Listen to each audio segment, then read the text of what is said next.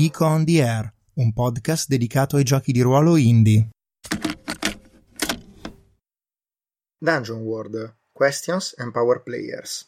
Allora, nella puntata di oggi vorrei affrontare una domanda riguardante Dungeon World, complice il fatto che un appassionato mi abbia chiesto proprio questa cosa. La domanda che mi è stata fatta da Simone è questa. È un problema e se sì, come posso contrastarlo? Il fatto che in Dungeon World, quando faccio una domanda a un giocatore per costruire sulle sue risposte, egli sia portato a rispondermi da power player, per così dire, ossia in maniera sempre estremamente vantaggiosa per il suo personaggio.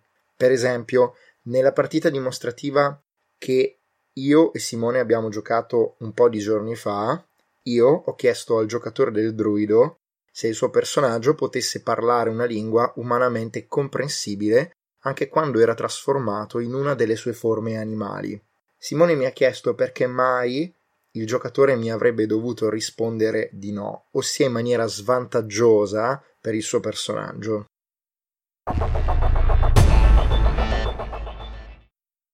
Innanzitutto diciamo subito che se per te questa cosa è problematica, hai una scelta molto limpida che puoi sempre fare. Non chiederlo al giocatore. In quanto Game Master in Dungeon World hai un'autorità davvero immensa su questo genere di cose. Di fatto il resto del mondo e come funziona è interamente nelle tue mani. Tu puoi delegare autorità ai giocatori come ti aggrada. E parliamoci chiaro, sei in effetti incentivato a farlo. Seguendo il principio, fai domande e costruisci sulle risposte ma se non vuoi fare questo genere di domande, è tua facoltà decidere di non farle e decidere invece come funzionano queste cose nel vostro mondo di gioco. Insomma, non vuoi chiedere? Bene, decidi tu. Tuttavia, come ho già anticipato sopra, tutto nel regolamento e nello spirito di gioco ti porta a delegare la tua autorità sul mondo di gioco facendo domande e costruendo sulle risposte che ricevi dai giocatori. Io, per esempio, di solito tendo a fidarmi delle persone con le quali sto giocando, altrimenti per quale altra ragione starei giocando con loro. E inoltre non mi cambia molto negargli le cose dicendo No, mi dispiace, ma non puoi parlare mentre sei in forma animale, devi limitarti a fare dei versi e a non essere compreso. Mi fido del giocatore e siccome vedo bene come questa scelta possa essere limitante per il suo personaggio, beh, preferisco chiedere a lui quali limiti preferisca darsi. In effetti, se analizzo la mia esperienza con Dungeon World, ti sorprenderesti di sapere quante risposte non vantaggiose ho dato come giocatore e di quante ne ho ricevute quando giocavo come Game Master e allora penso che sarebbe opportuno cercare di capire qual è il retroterra culturale di riferimento secondo il quale dovremmo considerare come estremamente vantaggioso e addirittura da power player dare sempre questo genere di risposte. Io credo che in genere dare sempre risposte vantaggiose sia un modo per giocare safe o come sarebbe meglio dire in italiano per giocare in maniera non appassionata. Mi riferisco qui al saggio divulgativo rivolto a tutti i giocatori di ruolo Play Unsafe di Graham Walmsley, che potete comprare e leggere in inglese su DriveThruRPG in formato digitale e su Amazon in formato cartaceo.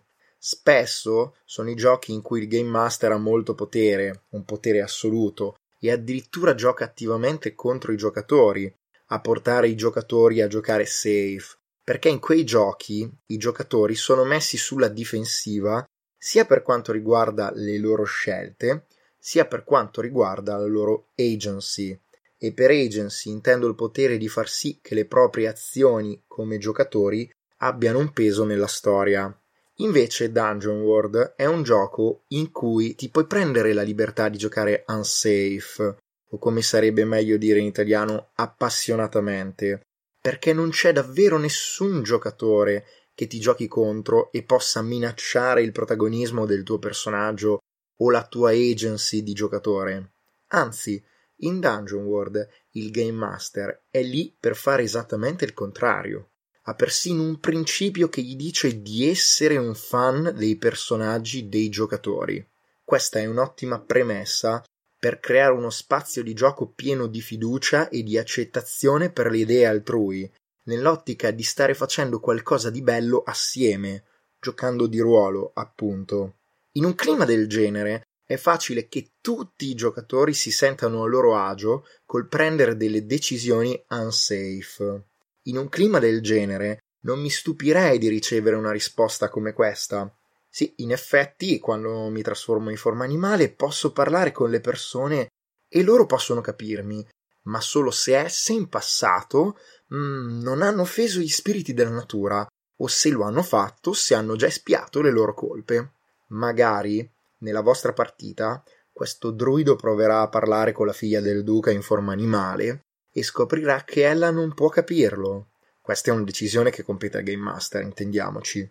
E magari il giocatore del druido sarà spinto a chiedersi in che modo ella ha offeso gli spiriti della natura in passato e che cosa dovrei fare io in quanto druido a riguardo. Queste sono domande tematiche.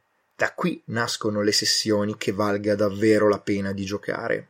Ma per poter giocare queste sessioni devi prima imparare a giocare unsafe. E con questo è tutto. Spero che l'episodio di oggi vi sia piaciuto. Vi saluto e ci risentiamo nella prossima puntata.